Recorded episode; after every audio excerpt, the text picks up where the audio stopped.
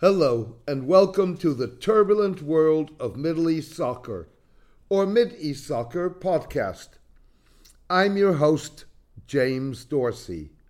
Natural gas could well emerge as the litmus test of how relations among the Gulf's energy rich monarchies evolve if and when a Saudi United Arab Emirates led alliance and Qatar bury their hatchet. It could also position Gulf states as key players in shaping the future of the energy architecture of Eurasia. This week's summit in Riyadh of the Gulf Cooperation Council, or GCC, that groups Saudi Arabia, the UAE, Qatar, Kuwait, Oman, and Bahrain, is likely to determine how close the kingdom and its allies are to lifting a two and a half year old diplomatic and economic boycott of Qatar. Qatari Foreign Minister Sheikh Mohammed bin Abdulrahman Al Thani suggested that secret Saudi Qatari talks in recent weeks had moved from a deadlock in the Gulf crisis to talks about a future vision regarding ties. It was not immediately clear whether the UAE was equally willing to find a way out of the Gulf crisis. The bellwether of how much progress has been made will be the level of Qatari representation at the Riyadh summit. Qatar Emir Sheikh Tamim bin Hamad Al Thani has refrained from attending GCC summits since the boycott was imposed in June 2017 in a bid to force Qatar to fall in line with Saudi and UAE regional policies and effectively accept the two Gulf states' tutelage. An end to the boycott potentially could open the door to the creation of a regional gas network at a time that Qatar plans to increase its annual liquid natural gas, or LNG, production by a whopping 64% to 126 million tons by 2027. And Saudi Arabia is investing up to $150 billion in becoming a major gas player.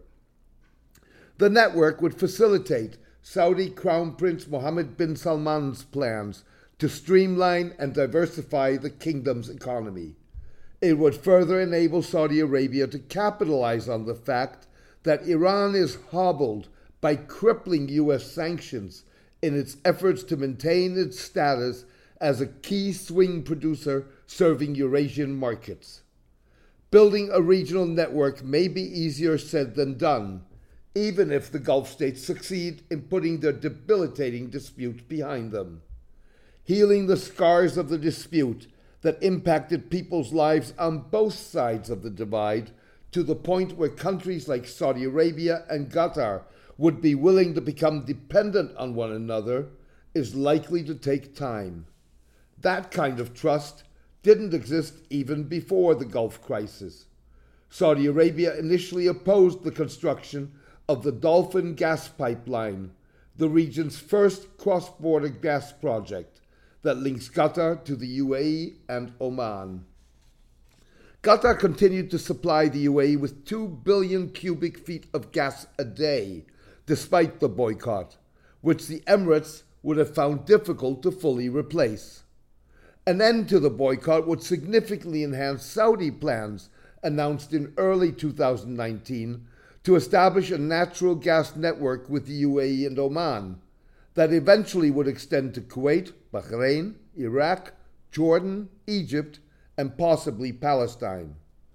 Potential moves to enhance gas cooperation in the Gulf come as the Eastern Mediterranean emerges as a potential competitor, particularly in future exports to Europe, Asia, and China.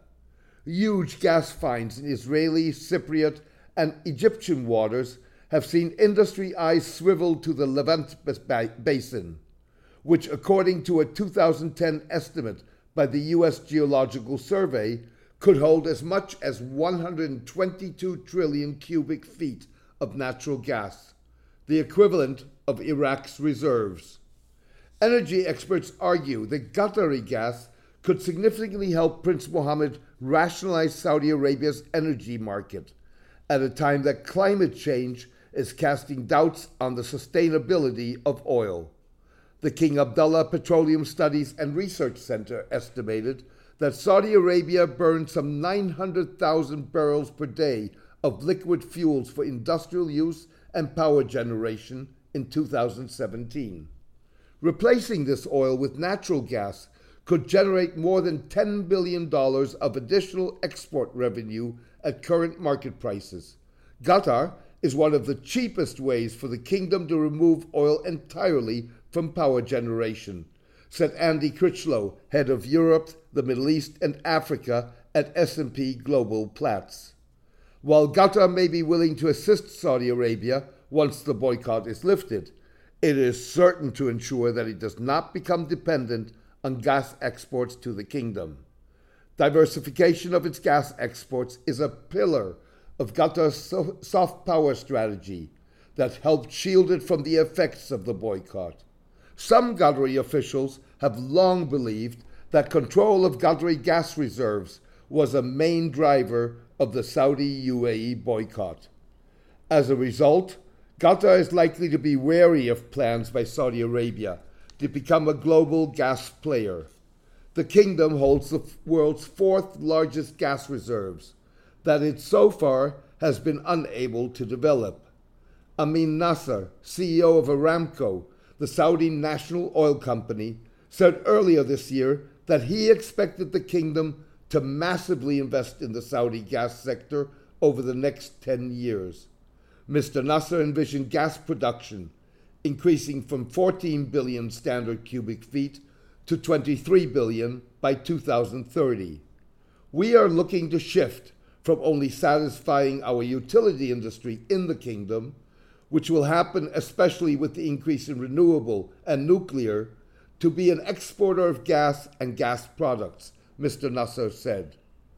Qatar laid down its marker a year ago when it decided to leave OPEC, the cartel of oil exporting countries, to focus on its gas exports. Speaking at a time, a Qatari Energy Minister Saad Sherida Al Kaabi articulated what is likely to shape the Gulf states' policy even if the boycott is lifted. We are not saying that we are getting out of the oil business, but it is controlled by an organization managed by a country, Mr. Al Kaabi said. Qatar, he said, was unwilling to put efforts and resources and time in an organization that we are a very small player in and I don't have a say in what happens. Thank you for joining me today. I hope you enjoyed the podcast. A written version of this podcast is on my blog, The Turbulent World of Middle East Soccer, at mideastsoccer.blogspot.com. Please join me for my next podcast in the coming days. All the best and take care.